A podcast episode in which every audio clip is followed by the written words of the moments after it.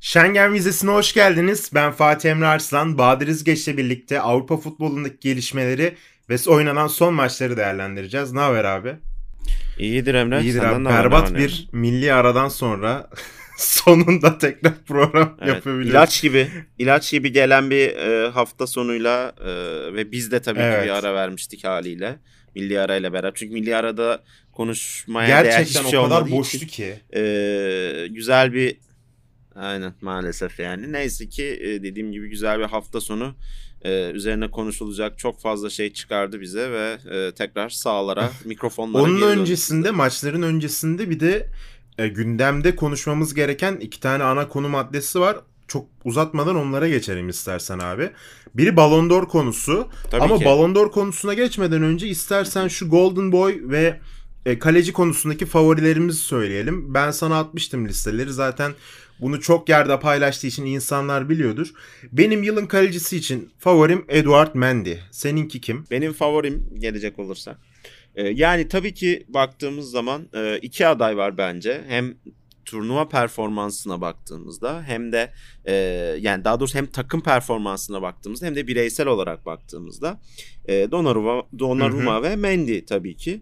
E, Donnarumma zaten e, Avrupa Şampiyonası'nın en iyi oyuncusu seçildi ama e, yani Mendy'nin performansı bence çok daha sansasyoneldi. Yani e, Chelsea gibi bir takımda favori gösterilmiyorken e, bir anda gelip takımın çehresini değiştirmesi ve e, şampiyonluk yolunda özellikle e, kritik maçlarda yaptığı kritik kurtarışlarla beraber e, ki devam Aynen da ediyor öyle. zaten işte son Brentford maçında gördük inanılmaz inanılmaz bir performans gösterdi. Yani ben de e, çok uzatmadan burada e, bence %51'e diğerlerinin hiç şansı yok bence. Yani Courtois'ın, Schmeichel vesaire yani diğerlerinin bence hiç şansı yok. Burada %60'a 40 ben Mendy tarafındayım ama tabii Donnarumma'nın da e, iyi bir sezon geçirdiğini e, söylemeden Ya şimdi böyle ödüllerde yani. milli takım turnuvaları çok daha fazla gözetiliyor. Donnarumma Euro 2020'nin de en iyi oyuncusu seçildi ama burada Mendy'nin de şey e, Ballon d'Or'da ilk 30'a seçilmemesi nedeniyle ben o yüzden Mendy tarafındayım.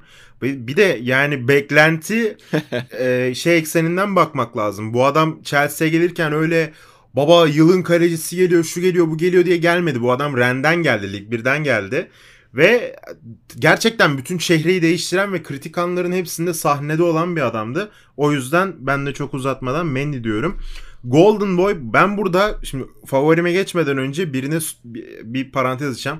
Daniel Maldini'nin ne işi var abi burada? Abi Abi aynen Bu çocuk yani. babasından dolayı mı girdi buraya? Ne yani? Yani 19 kişiyi tamamladılar da son bir kişiyi bulmak için çok çaba sarf edip e, çok kafa patlatıp ondan sonra verdiler muhtemelen. Yani hiç anlamadım. Hele ki e, yani geçen 2-3 hafta öncesine kadar sanırım doğru düzgün forma şansı da bulamayan biriydi.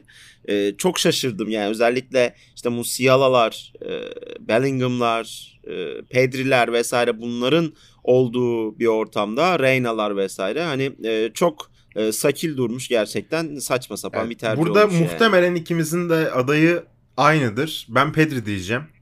Pe benim Pedri. Aynen Pedri ya da yani bir sürpriz olarak ama çok büyük sürpriz olur tabii ki. İşte Bellingham, Reyna ya da Musiala mesela. Cemal Musiala da özellikle bu senenin başından itibaren e, Nagelsmann'la beraber çok fazla e, forma Hı-hı. şansı buldu o da. Yani bence alma ihtimali yok ama ilk 5'te e, ya da ilk 10'da hadi ilk 10 diyelim. E, ilk 10'da bitireceğini ben düşünüyorum Musiala'nın. E, onun haricinde zaten işte Adeyemi mesela bu herhalde şeydeki Adeyemi değil mi? Salzburg. Salzburg'daki ha aynen. Şeyde de Adeyemi var bir tane. Union Berlin'de Yok de abi. onunla karıştırıyordum neredeyse. Güzel o kıy- kıyısından döndük. Yani o da mesela iyi başladı sezonu ama özellikle Şampiyonlar Ligi'nde. Ama tabii yani biraz daha istikrar ve göz önünde olma meselesi bu. Yani bangır bangır gelen Pedri e, özellikle hem olimpiyatta hem e, Euro 2020'de Barcelona'da zaten artık anahtar teslim orta sahanda vesaire. Hani burada Canını çıkardılar çocuğun geçen bence, sene. Hani Pedri e, kendi kendisinin de çok böyle canının çıkarılmasına meraklı olduğunu söyleyebiliriz herhalde. Yani adam şey bitti, sezon bitti. iki tane turnuvaya katıldı. Oradan döndü. Ee, Kanarya Adaları'ndaydı galiba. Bir tane yardım etkinliğine katılıp orada böyle e, ihtiyacı Aynen, olanlara muz, yiyecek muz falan dağıttı hatta. Biz şey de paylaşmıştık. Taşıyordu. Aynen ya adam adam işkolik çalışmadan duramıyor helal olsun. Enteresan bir şekilde damga Aynen vurdu öyle. bu yaza Pedri. Ee, zaten kalitesi kumaşı vesaire tartışılmaz ama böyle de bir konuda e, gündem Bu arada yani Pedri yaz Golden. Boy'a Ballon d'Or'un duyurduğu en iyi genç oyuncu ödülüne ve Ballon d'Or'a aday olan tek futbolcu bu sene. Yani Pedri'nin etkisini özetleyebilen bir istatistik bu da. Şimdi Adam burada burada bile burada bile her yerde. Yani e, bütün yaz bütün yaz gezmediği, gitmediği yer kalmadı. Tabii çalışma olarak, tatil olarak gitmedi. Ama yani şey enteresan oldu o da. Mutlaka bir ödülle burada kapatacak burada yani. bile ekstra mesai yapmış çocuk. Şimdi Ballon d'Or'a geçelim abi. Aynen. Senin de önünde liste vardır. Burada aday bazlı biraz kısa kısa gidelim istiyorum. Çünkü ikimizin de çok sevdiği adaylar var burada. Evet, Sevmediğim onları da adaylar da var. konuşuruz. Yani garip Onları da saçma sapan konuşuruz. bulduğum. Aspilicueta, şimdi Aspilicueta, Jordan Anderson gibi adamlar benim en çok sevdiğim oyuncu tipi. Çok iyi kaptanlar. Aynen. Çok iyi Kante. kaptanlar. Ta- görevleri ne olursa olsun hep belli bir standartta yapıyorlar. Ve çok iyi takım oyuncusular. Ve ikisi de Henderson'da Aspilicueta'da Şampiyonlar Ligi kupasını kaldırmak ikisine de çok yakıştı. O yüzden Aspi'nin burada olmasına çok sevindim ben. Ee, ben de çok sevindim. Zaten gösterdiği performansla da yani sadece takımının kazanmasıyla değil bireysel olarak da gerçekten hem büyük yürek koyması e, hem de e, ya be- benim belki her böyle Aspi'nin lafı açıldığında söylüyorum öyle bir e, çok sevdiğim bir laf var Jose Mourinho'nun. Keşke takımımda o, takımım 11 Aynen. Aspilicueta'dan olursa diye. Hakikaten çok net bir şekilde özetleyen e, Aspi'nin nasıl bir oyuncu olduğunu çok net bir şekilde ortaya koyan bir söz. O yüzden diş yani tırnaklarıyla kazıyarak bunu hak etmiş bir adam. Ee, o yüzden çok mutlu etti beni burada olması. Diğer yandan yani mesela Luka Modric'in burada ne işi var mesela? Yani senin de girişte girişte söylediğin gibi abi Eduard Mendy yok. Modric ben var. şimdi Ne birine, alaka? birine Yani daha Mason geleceğim. Mount mesela Mason Mount da öyle bence. Yani Mount tamam tabii ki Chelsea için çok önemli bir figürdü. Çok da iyi performanslar ortaya koydu ama yani Chelsea'li çok fazla oyuncu var. Biz e, o yüzden Mendy'yi almayalım gibi bir mantık güdülmüşse eğer Abi, Mount'un bence, burada işi yok. Bence Yani Foden'ın da kadar- işi yok bu arada burada. ya Foden hadi şeyden göre tabii ki performans olarak çok aman aman iyi değildi ama hadi en azından Premier Lig'de şampiyonluğu var. Yani işte Sterling, Mahrez, e, Mahrez de bence hani biraz soru işareti. E, ki Foden da aynı şekilde. Yani City'den alabileceğin 2-3 adam var zaten. Diaz'ı almışsın. Ondan sonra hadi Sterling de görece e, iyi performans göstermiş. Onu da aldın ama hani Mahrez soru işareti, Foden soru işareti ama onu Hı da anlıyorum yani dediğim gibi Premier Lig şampiyonu oldukları için ama Hani Mount'un ne işi var baba yani e, ya da Modric'in zaten hiç Hı hı. alakası yok. Saçma sapan hani mesela Kayer. Ya Eriksen Tamam, olayından eee, dolayı çok- çok onurlandırmak istemişler tabii canım. Yok ondan zaten Sadece ondan. katılıyorum katılıyorum ama abi yani bu Ha, burası onun o, yeri mi o da yani? tartışılması gereken bir konu. o o liste o listeye girebilecek yani girebilecek potansiyel bir kişinin Tabii. önünü kesmiş oluyorsun. Tabii ki yaptığı şeyin herhangi bir e, ödülle Karşı- evet. karşılaştırılabilecek bir şey değil. Yani e, bunun bir karşılığı yok. Futbol tarihinin en ikonik anlarından birine imza attı. Eyvallah. Ama hani e, Ballon d'Or Ballon d'Or bunun yeri değil bence. E, burada biraz UEFA'nın açıkçası saçmaladığını düşünüyorum. E, tabii ki burada Kayer'in yaptığı işe hiçbir ödül e, paha biçim, biçilemez bir Hı şey yani yaptığı şey adamın ama e, burada garipsediğim e, durumlardan biri. Yani onun haricinde benim ulan bu niye var dediğim kimse yok Herkesin açıkçası. yeri okey yani, ya bence. e, Ya ben az önce dediğim gibi aynen ben aynen Mendy'yi burada görmek isterdim açıkçası. Çok büyük hakkı yendi. Kesinlikle. Ee, abi favorin kim? ha bir de pardon. tabii buyur abi. Ha çok özür dilerim. Şey de söyleyeyim. Hani Neymar'da da bence bir soru işareti var. Ee, yani o da İsmen aman aman bir şey ortaya koymadı. Yani Lig 1'de Lig 1'de şampiyonluk yok. İşte milli takımda tabii ki gol atıyor ama milli takımda da Yani. final kaybetti sonuçta. Majör bir başarı yok. Ee, Şampiyonlar Ligi'nde de e, zaten bir yere gelemeyen bir PSG var. Onu da yadırgadım ama dediğin gibi yani Neymar'ın adı yetiyor bu- maalesef e, böyle durumlarda. Kim kazanıra gelecek olursak ya ben Messi'ciyim tabii ki. Yani burada Messi'ciyim. Genel olarak da Messi'ciyim o ayrı da. Yani e, tabii burada Messi ve Jorginho e, özelinde bir tartışma var. Genel Avrupa kamuoyunda da böyle. E, özellikle işte Evra'nın e, yani Ronaldo'cuların Messi karşıtı açıklamaları var. Öyle abi ben hani bunu yadırgamak, Ronaldo yadırgamak için Ronaldo tetiği çekmiş o açıklamada. Ronaldo kendi alamayacağı için e, dolayısıyla Messi'nin karşısındaki en büyük aday kimse Ronaldo destekçileri de ben- destekliyor. Çok normal yani. Messi E, o yüzden- konusunda şöyle diyeceğim. Bu e, yani Barcelona'daki geçen sezonu Messi'nin çok da etkileyici değildi bence. Yine tabii ki çok etkileyiciydi ama e, başarıdan bahsediyorum biraz. Takımın genel durumu işte o sürükleyicilikten bahsediyorum. Tabii Copa Amerika'yı harika geçirdi ama onun öncesinde sezon genelinde işte sezon genelindeki o über etkileyicilik ve takım başarısını dahil edeceksek ben oraya Kante'yi yazarım. Jorginho'yu da ben Jorginho'nun almasını istemiyorum açıkçası. Şu açıdan almasını istemiyorum. Abi Jorginho kazanan takımlarda olmasaydı bence burada olmazdı. Yani şu açıdan konuşulmaz Jorginho. Abi inanılmaz sene geçirdi Jorginho. Jorginho'nun her halükarda burada olması lazım denmezdi. Veya işte finali işte Şampiyonlar Ligi finali Manchester City kazansa, Euro 2020'yi İngiltere kazansa Jorginho'nun ben burada olacağını ihtimal vermiyorum pek açıkçası. O yüzden Jorginho'dansa e, Kante'nin ödülü almasını tercih ederim. Çünkü bu abi eğer bir takımı ödüllendireceksen bu ödülün adının konseptinin değişmesi lazım. Takım üstünden bir adamı ödüllendiremezsin.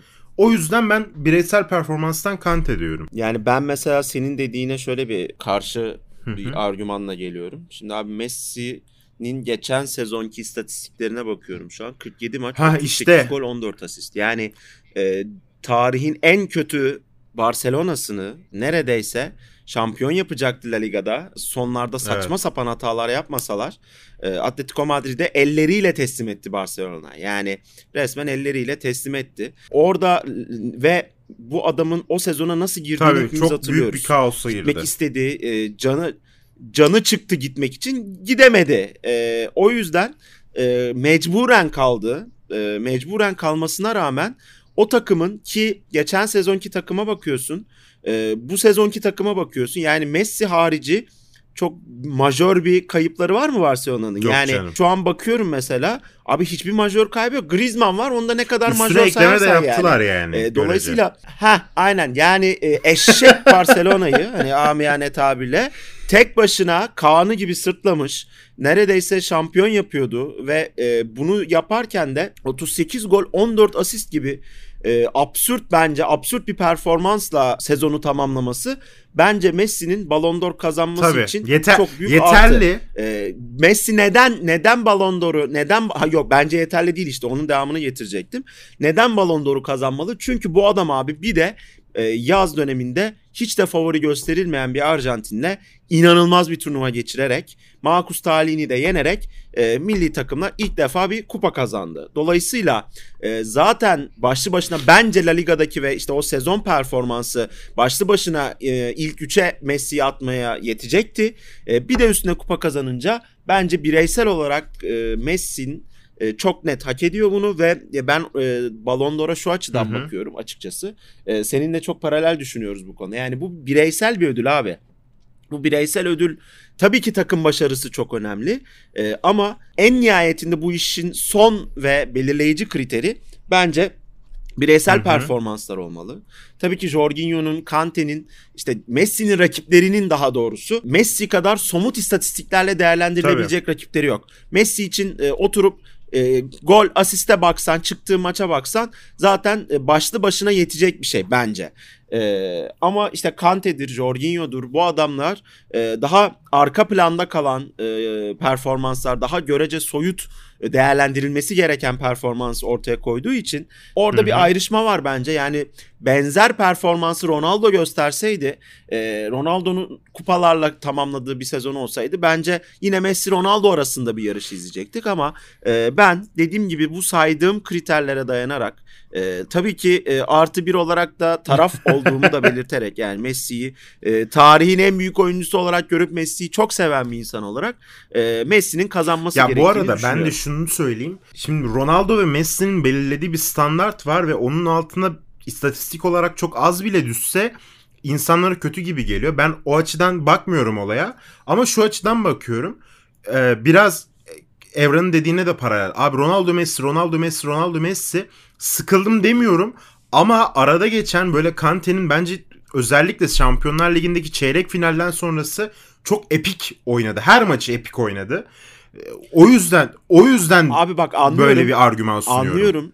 Çok iyi anlıyorum. Seni de anlıyorum. Evra'yı falan da anlıyorum ama abi bu şey değil ki. Yani e, bu adam çok uzun zamandır istikrarlı performans gösteriyorsa e, bu adam için ya her sene o alıyor Ha, artık bu sene evet, vermeyelim evet, demek evet, çok saçma geliyor öyle. bana. Yani şeyi anlıyorum e, o hissi duyguyu anlıyorum ama yani bu sonuçta bir e, olaya duygusallık katmaktır. Olaya bütün duygularından arınıp bir şeyden bakmak gerekiyor. Realiteye bakmak gerekiyor bence. Ve bu adamlar e, ben de tabii ki bir Messi e, hayranı olarak kim hak ederse onun alması taraftarıyım. Tabii ki Messi'nin yanına işte ne bileyim Modric geldi. Tabii ki o zaman çok hak etmişti. İşte Lewandowski Aa, konuşuluyor evet. mesela. Lewandowski'yi de hiç konuşmadık ama Lewandowski de e, kazanabilir ve hani şey mevzusu e, çok oldu ya e, futbolun e, FIFA'nın Lewandowski Ya bir baba geçen seneki. Ballon d'Or'un neden verilmediğini ben anlamadım mesela. Saçmalık yani. Saçma, Herifin gerçekten Ballon d'Or'unu yani. yediler. Aynen. Ya bu sene de Evet. mesela kazanabilir. E, o yüzden hani adaylardan biri de o. Hani tamamen Ch- Chelsea'li oyuncular ve e, Messi özelinde değil. Bence e, muhtemelen e, Jorginho ya da Kante ki ben Jorginho'nun alınacağını düşünüyorum. E, Jorginho, Messi, Lewandowski üçlüsü kalır ve artık orada kim kazanırsa ama dediğim gibi yani e, konunun özüne dönecek olursak burada hani Hı hı. duygusallığı bir kenara bırakıp UEFA'nın tamamen e, kim hak ediyorsa ona vermesi gerektiğine inanıyorum. E, yani bugüne kadar da böyle olduğunu düşünüyorum ben açıkçası. Ha, tabii ki işte Snyder'dir, Iniesta. Neuer'dir. E, böyle isimlerin de e, Iniesta aynen böyle isimlerin de çok yaklaştığını ama gerçekten o dönem o kadar büyük bir Messi Ronaldo dominasyonu vardı ki hani UEFA'ya da haksızlık yaptılar diyemiyorum açıkçası. E, çünkü o dönemki Messi, o dönemki Ronaldo şimdikinin çok daha e, üstünde performanslar gösteriyordu. Domine etmeleri çok normaldi. E, ama yani bu tarz durumlarda dediğim gibi duygusallığın bir kenara bırakılıp tamamen realite üzerinden değerlendirilmesi gerektiğine inanıyorum. Bu arada ben de tekrar şunun altını çizeyim. Şimdi Messi'ci dostlarımız çok agresif oluyorlar. Şunu belirteyim. E, ben hak ki. etmedi demiyorum. Hak etmedi demiyorum ama işte bakış açımı anlattım az önce. Bu arada konuyu kapatmadan önce şunu da söyleyeyim. Benzema konusu konuşuluyor ama muhtemelen son dönemki Benzema hype üstünden konuşuluyor. Abi 2022'de be. onu konuşuruz. Şimdi 2020'nin zamanı değil Benzema için. Aynen. Şu an ya bir de Real Madrid'in başarısız bir sezonu geride bırakması. Yani ne Evet. olursa olsun takım performansı da burada çok önemli. Hepimiz biliyoruz. O yüzden e, ha tabii ki dediğin gibi 2022'de değerlendirilir Yok, ama yok. şu anın konusu Şimdi değil yani. diğer bir baba konu Newcastle United'ın e, Suudi Arabistan e, merkezli bir şirket tarafından satın alınması ve bu e, şirketin toplam şeyi diyeyim, bütçesi diyeyim 450 milyar avro. Yani kolay ağızdan çıkmıyor. Böyle bir şirket satın aldı ve haberlere göre Manchester City'ye yapılan yatırımın 10 katı daha fazla yatırım yapmaya e, potansiyeline sahip e, bu yeni şirket. E, yani ne demek istersin abi bu konu hakkında? Valla Körfez ülkelerinin rekabetine bir Evet. yenisi daha eklendi. Yani saha dışında zaten yani devlet olarak da işte Katar, Suudi Arabistan, Birleşik, Birleşik Arap Emirlikleri gibi e, petrol kaynaklı ve komşu da oldukları için çok fazla rekabet halinde olan e, ülkelerin dediğim gibi rekabetine bir yenisi eklendi. E, burada Birleşik Arap Emirlikleri'ni temsilen Manchester City'den bahsediyorum. Katar'ı temsilen Paris Saint Germain'den bahsediyorum. Bir de e, Suudi Arabistan sermayesi de Newcastle. United'la giriş yaptı. Çok sürpriz değil çünkü e, geçen sene de konuşuluyordu. Geçen sene hatta son aşamaya kadar gelmiş ve e, Evet. sonrasında bir şekilde Araya e, pandemi olmamıştı. girdikten sonra E, bu sene ama olay. aynen aynen. Bu sene yaklaşık herhalde 2-3 gün Aynen. içinde bitti o mevzu. Yani haberler çıktı artık olmak üzere dendi ve bitti. Ee, dediğim gibi yani burada aslında olabilecek en iyi tercih diyebiliriz herhalde Newcastle için. Çünkü bakıyorsun Tottenham zaten e, şirketleşmiş durumda ve sahipleri belli. E, ve hani e, zaten prime'ına ulaşmış bir takım aslında e, Tottenham. Yani alsan şimdi daha ne kadar değer katabilirsin? Tabii ki katabilirsin ama Premier Lig şampiyonluğu kaldı Hı bir tek yani City'nin başaramadığı. E, Şey pardon Tottenham'ın başaramadığı. Orada belli bir şeye ulaşıldı zaten. Dolayısıyla bunu bir yatırım olarak gör- görüyorsanız e, biraz daha e, nasıl diyeyim değeri düşükken Ya almak şu, lazım. e, adamların planı şu. E, E, Newcastle United'ı sadece bir işte baba biz baba topçuları alacağız, dolduracağız, yıldızları yığacağız buraya fikri değil. E, yöneticileri şunu diyor yeni yöneticileri. Eğer başarıya gideceksek önce altyapıyı ve tesisleşmeyi doğru yapmalıyız ki sonradan A Hı hı. takıma yıldızları dolduralım ki e, bu devre arası transfer dönemi içinde öyle aman aman bir ücret belirlememişler. E, 50 milyon Tabii. pound olarak belirlemişler ilk transfer dönemi ücretlerini. Ya, çok para. Çok Çok para Çok yine ama çünkü- standartlara göre doğru Evet. düzgün bir para Premier Lig standartlarına göre. Ya abi devre arası Hah, transfer evet, yapmak evet. dünyanın en zor işlerinden biri Ee, ve şu an için bence mantıkları çok doğru. De, e, kümede tutacak kadar en azından bir e, şey yapılsın, harcama yapılsın yeterli. E, Newcastle çünkü çok iyi bir takım ım, vibe'ı vermiyor. Kesinlikle Hı transfer gerekiyor. Ki dünkü Tottenham maçında da gördük. Çok Maalesef. defosu olan bir takım. Bunu teknik direktöründen sahadaki oyuncularına kadar. Ben dün hatta şöyle bir alıcı gözle baktım. Yani e, Sam Maximen'i tutarım. E, Longstaff'ları tutarım genç oldukları için ve Hı hı. altyapıdan çıktıkları için. Yanlış hatırlamıyorsam altyapı çıkıştı onlar çünkü. E, onun haricinde hakikaten kimseyi tutmam abi takımda. Yani tabii ki bu ilk transfer döneminde hemen herkes tasfiye edip yenilerini doldurmak mümkün değil. E, mantıklı da değil zaten. E, ama hani gerçekten yoğun bir e, yapılanma gerekiyor aslında orada. Senin dediğin çok doğru. Yani ne kadar para akıtıldığından ziyade tabii ki o çok çok çok önemli bir unsur ama e, o planlamanın nasıl Evet. yapıldığı da önemli. Yani ön, önlerinde çok fazla örnek var. Leipzig örneği var. Red Bull'un kurduğu sistem belli. Salzburg gibi e, kul- e, pilot kulüplerle e, inanılmaz iyi bir düzen kurdular. E, sonrasında City modeli var. City de aslında Tabii. benzer bir model. City'nin de dünya çapında pi- pilot kulüpleri var. Anlaşmalı olduğu, e, kirala oyuncu kiraladığı, hatta bir maçlığına bile oynamadan kar Ve ettiği çok fazla oyuncu de- var. Yani bunun en güzel örneği Tabii. bence Enes Ünal. City'nin de o tesisleşmeyi, altyapı sürecini ne kadar iyi yürüttüğü falan çok baba konular. Ee, abi bir de şey diyeceğim. Kesinlikle. Şimdi devre arası konusunda ben de hak veriyorum sana. Bir de devre arasında dizeceğin takımın şu anki takımla bir bütün olma ihtimali çok yok. Yazın yazın başında o takımı kurarsan 3 ayın oluyor önünde. 3 ayda o kimyayı oturtabilirsin, yeni sistem kurabilirsin, yeni teknik direktörle bambaşka bir yolculuğa başlayabilirsin. Devre arasında ancak ve ancak işte senin dediğin gibi takımı kümede tutacak. Böyle çıt pıt transferlerle takımın kalibresini bir yıldız daha yukarı çıkartacak işler yapabilirsin. Ama e, yine de 50 milyon pound güzel bir para. Devre arasında işte Newcastle yöneticisi Tabii olsan kime gidersin? Takımın seviyesini yükseltmek için. Yani Newcastle'ın şu anda hani dediğim gibi Hı hı. Sen Maximen'i tutarım genel anlamda baktığım zaman ama hani genel problemi bu takımın önce bence bir teknik direktör ve savunma problemi var. Yani öncelikle e, burada savunmayı savunmaya biraz daha takviye yapıp şu an Premier Lig'in en çok gol yiyen takımı e, Newcastle. Zaten sıfır galibiyetle e, şu an 19. sıradalar. Abi bir tane t- tweet var ya Ezel'in kör annesi Melia koklayarak karnı yarık yapıyor. Hakikaten hakikaten yani bir tane maç alırdım be. Yani bir tane maç alırdım alamadı. Şu an zaten son 3 sırada Norwich, Burnley ve daha doğrusu Norwich, Newcastle ve Burnley var. Baktığımızda zaten bunların hiç galibiyeti yok. Önce dediğim gibi ha şey de var. Şimdi hangi teknik direktörü getirmen lazım? E, Ralf Rangnick ismi konuşuluyor. E, bence mantıklı. Yani sistemi e, Leipzig'le daha önce böyle Hı hı. bir sistem kurmuş.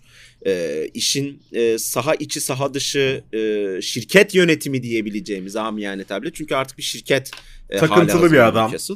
O yönetimi o, o aynen o sistemi doğru bir şekilde kurabilecek. Gençlerle de e, iyi anlaşabilen, o sistemi iyi kurabilecek bir adam.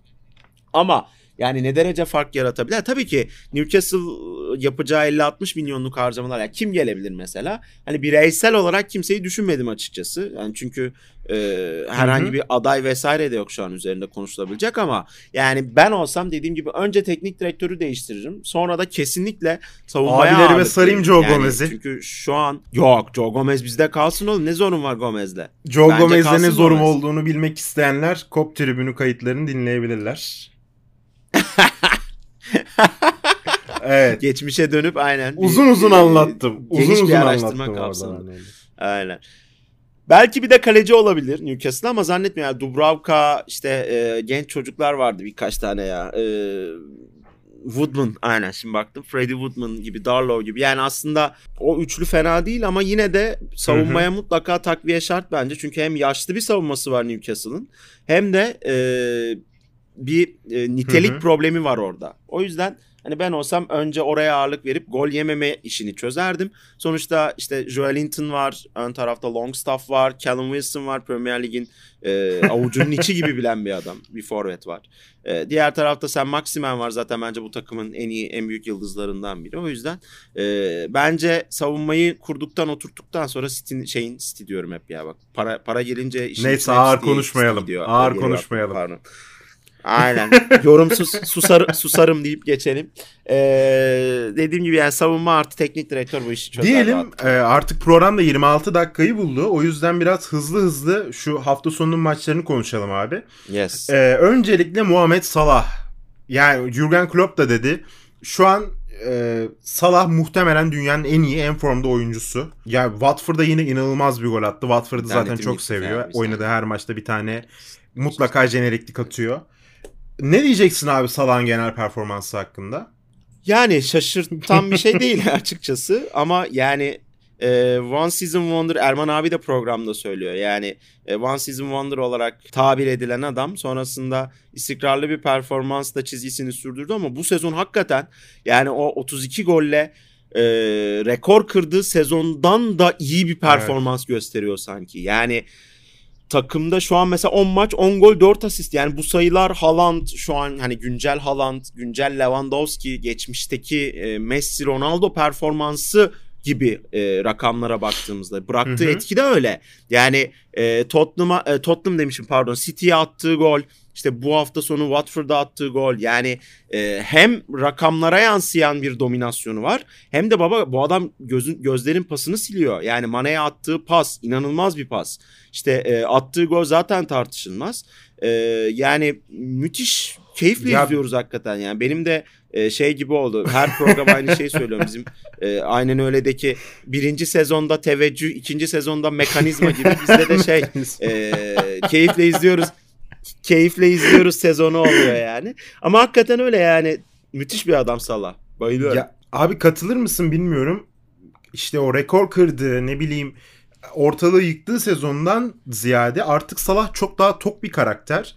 Her zaman soyunma odasında çok sevilen bir karakter oldu ama artık saha işinde daha lider, daha paylaşımcı ve takım arkadaşlarına çok daha fazla yardımcı oluyor. Bu da işte Salah'ın bence seviye atlamasındaki ana etken oldu. Çünkü hep işte top class bir oyuncuydu ama işte o en yüksek seviyeye çıkmasındaki etken bence bu oldu artık. Çünkü etrafındakileri de iyi hale getiriyor iyi bir Salah.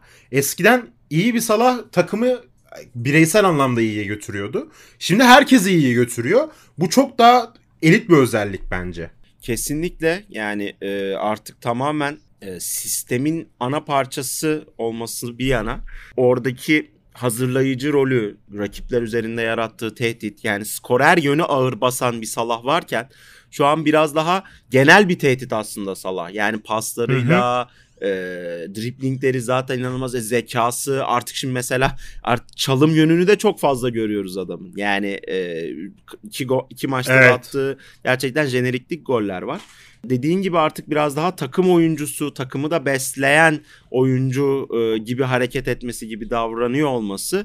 Yani bu adam her sene e, şeyine nasıl derler? E, Repertuarına yeni bir şey ekliyor. ne derler ya? Heh aynen. Aynen. Tam olarak bunu söylemeye çalışıyordum. Salah tabii ki şu an yıldız bir numaralı yıldız ama özellikle son iki maçta kendine gelen e, iki deplasmanda diyeyim daha doğrusu biraz daha e, kendini toparlayan bir Roberto Firmino da var. Onu da böyle bir cümleyle değinmek isterim. Evet. Ee, burada yaptığı e, daha doğrusu e, Watford maçında yaptığı hat-trick 3 gol 1 asist hatta daha doğrusu. E, yine aynı şekilde Porto deplasmanında da oyuna sonradan girip 2 gol atmıştı kısa sürede. Yani Firmino daha doğrusu Klopp sezona Jota ile başladı. Hı hı. Herhalde 2-3 hafta öncesine kadar da ilk 11'de sürekli Jota'yı görüyorduk en uçta. Ama Firmino artık yavaş yavaş e, eski günlerine dönüyor ve e, o formayı e, alırsa da hani ondan alabilecek, ondan o formayı alabilecek çok az futbolcu var. E, ne kadar unik, ne kadar e, müthiş bir futbolcu olduğunu biliyoruz Firmino'nun. Sadece tabii dönem dönem dönem böyle form düşüklüğü vesaire olabiliyor her oyuncuda olduğu gibi. Ama hani onun da tekrar eski Firmino olma yolunda büyük mesafe kat ettiğini rahatlıkla söyleyebiliriz yani. Evet abi Liverpool dosyasını da kapatalım böyle. Şimdi e, Chelsea Brentford'a geçelim. Daha doğrusu Mendy Brentford maçına. Çünkü gerçekten yani maçın son 10 dakikası özellikle ben maçın tamamını izledim. Ama maçın son 10-15 dakikası Abi Brentford geliyor Mendy çıkarıyor. Brentford geliyor Mendy çıkarıyor. Acayip bir şey oldu. Brentford deplasmanı da hakikaten e, bizim stok deplasmanı gibi artık kayıtlara geçecek. Ya bir Brentford deplasmanı mı yapsak aslında bu podcast'ını da bilmiyorum. Hakikaten millete bela oluyorlar. Oradan çıkabilene helal olsun. Kesinlikle. Ya biz çıkamadık Chelsea çıktı. Ne dersin abi bu maç hakkında? Ve Chelsea e, tek isabet tek isabet Evet. tek evet. isabetli şutunun gol olmasıyla beraber çıktı. Yani e, orada mesela hani Liverpool'un o maçta gösterdiği performansla Chelsea'nin gösterdiği performans arasında dağlar kadar fark var Çok ama çok çok işte bu fark var. e, iyi bir kaleciniz var. Ha tabii ki ben e, Alisson orada hatalı goller yedi vesaire demek istemiyorum ama yani e, Mendy gününde olduğunda hakikaten geçilebilmesi çok çok zor bir adam. Yani e, burada da açıkçası savunmanın da biraz e, kıçını kurtardı amiyane tabirle. Çünkü hata da yaptılar, pozisyon da verdiler ama orada tek başına direnen bir e, Mendy, Mendy vardı. Dolayısıyla burada hani müthiş bir performans izledik. E, şeyden de Brentford'dan da öyle yani ilk yarıda çok aman aman etkili değildi belki Brentford ama hakikaten senin dediğin gibi o, artık Premier Lig'in kült deplasmanlarından biri olma yolunda emin adımlarla gidiyorlar. E, yani baktığın zaman kadro öyle aman aman yıldızlarla dolu bir kadro değil kesinlikle. Ee, geçen seneki Çok mütevazi e, bir takım. çekirdeği de e, yanlış hatırlamıyorsam aynen geçen seneki çekirdeği de yanlış hatırlamıyorsam koruyorlar. Ee, böyle bir örneği iki sene önce görmüştük Hı hı. Sheffield United'da. Çok sağlamlardı ki ondan önce de bir Bournemouth örneği var. Burnley örneğine kadar gidebiliriz aslında. Hı hı. Şimdi böyle düşündükçe çok fazla örnek aklıma geliyor ama e, mesela Bournemouth düştü. E, Eddie Howe'la beraber çok iyi bir düzen oturtmuşlardı. Dayanamadılar. Sheffield United aynı şekilde e, devamını getiremediler. Düştü. Düştüler. Ama mesela Burnley e, bu sisteme devam ediyor. Yine bir şekilde sonuncular yani son sıradalar. E, daha doğrusu konuşamıyorum lan bugün garip bir şekilde. E, düşme hattındalar. E, bir şekilde oraya oraya düşmeyi başarıyorlar ama düşmüyorlar sonuç olarak. Önemli olan da o zaten.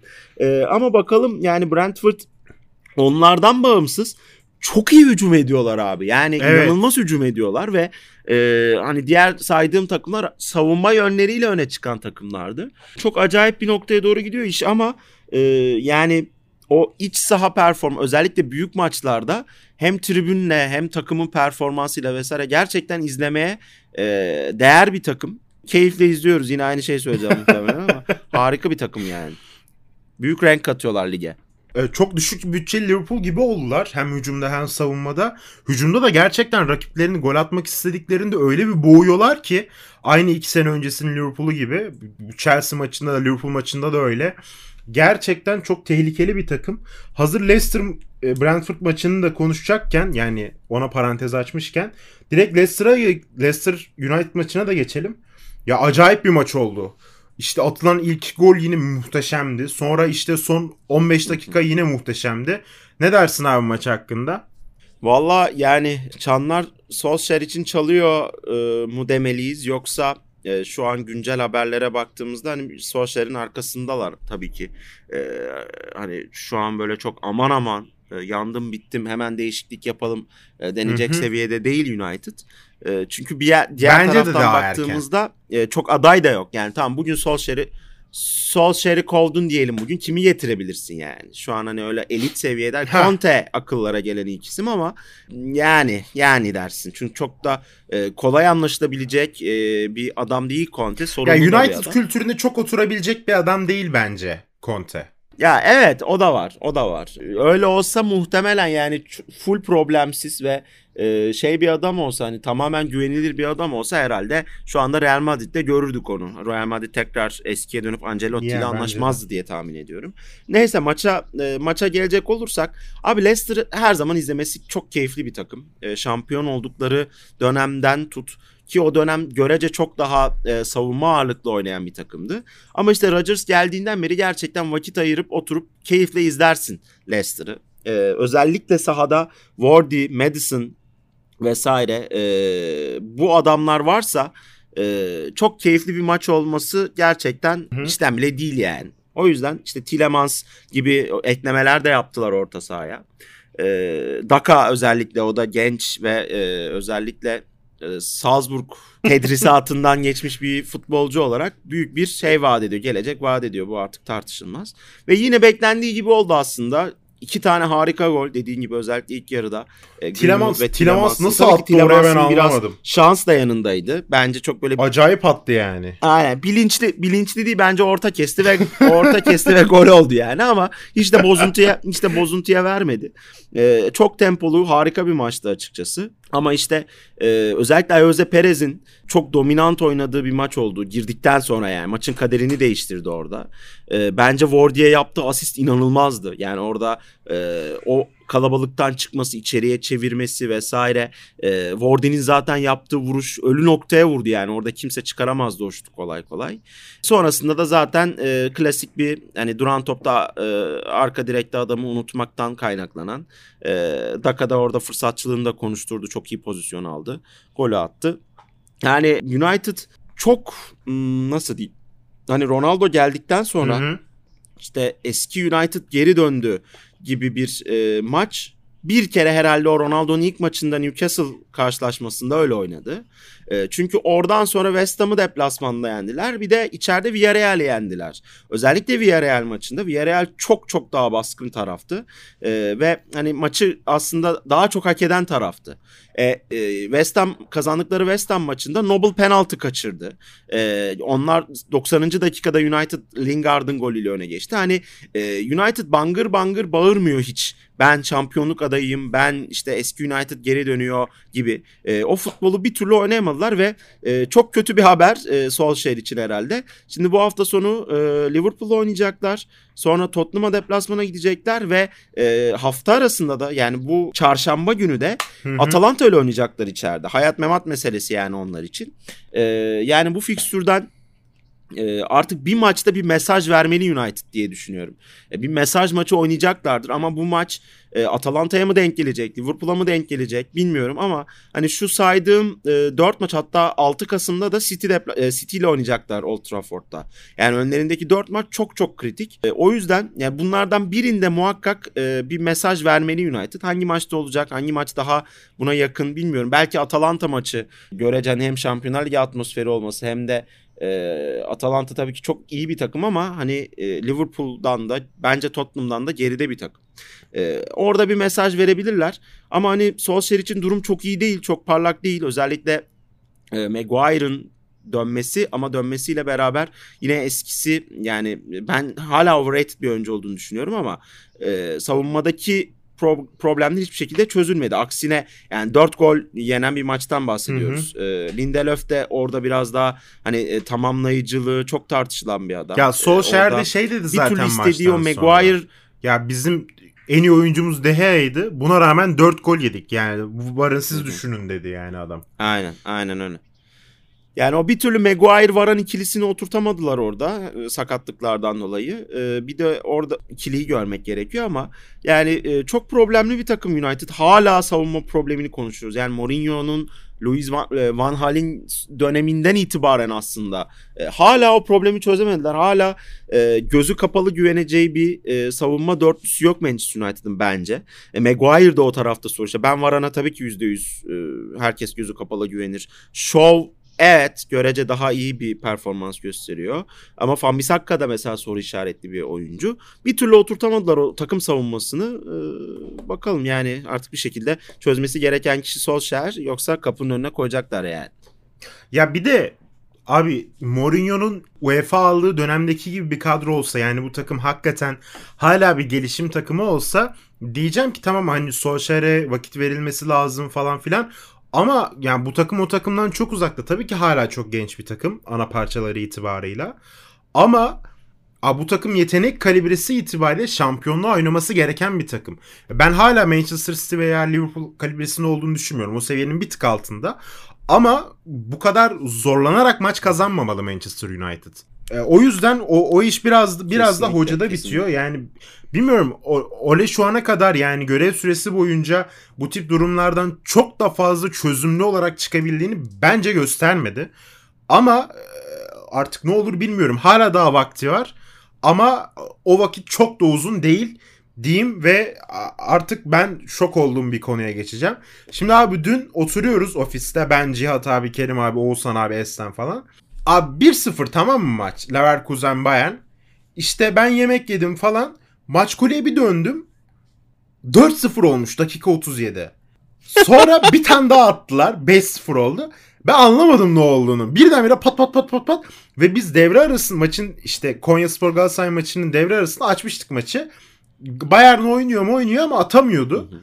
Bir baktım maç golü maç 5-0 olmuş. Yani bu ayarsızlık yani. Ya bu Bayern Münih'in Bayern Münih'in çok net özetleyen bir e, durum. Yani Bayern Münih'in nasıl manyak bir ya. takım olduğunu.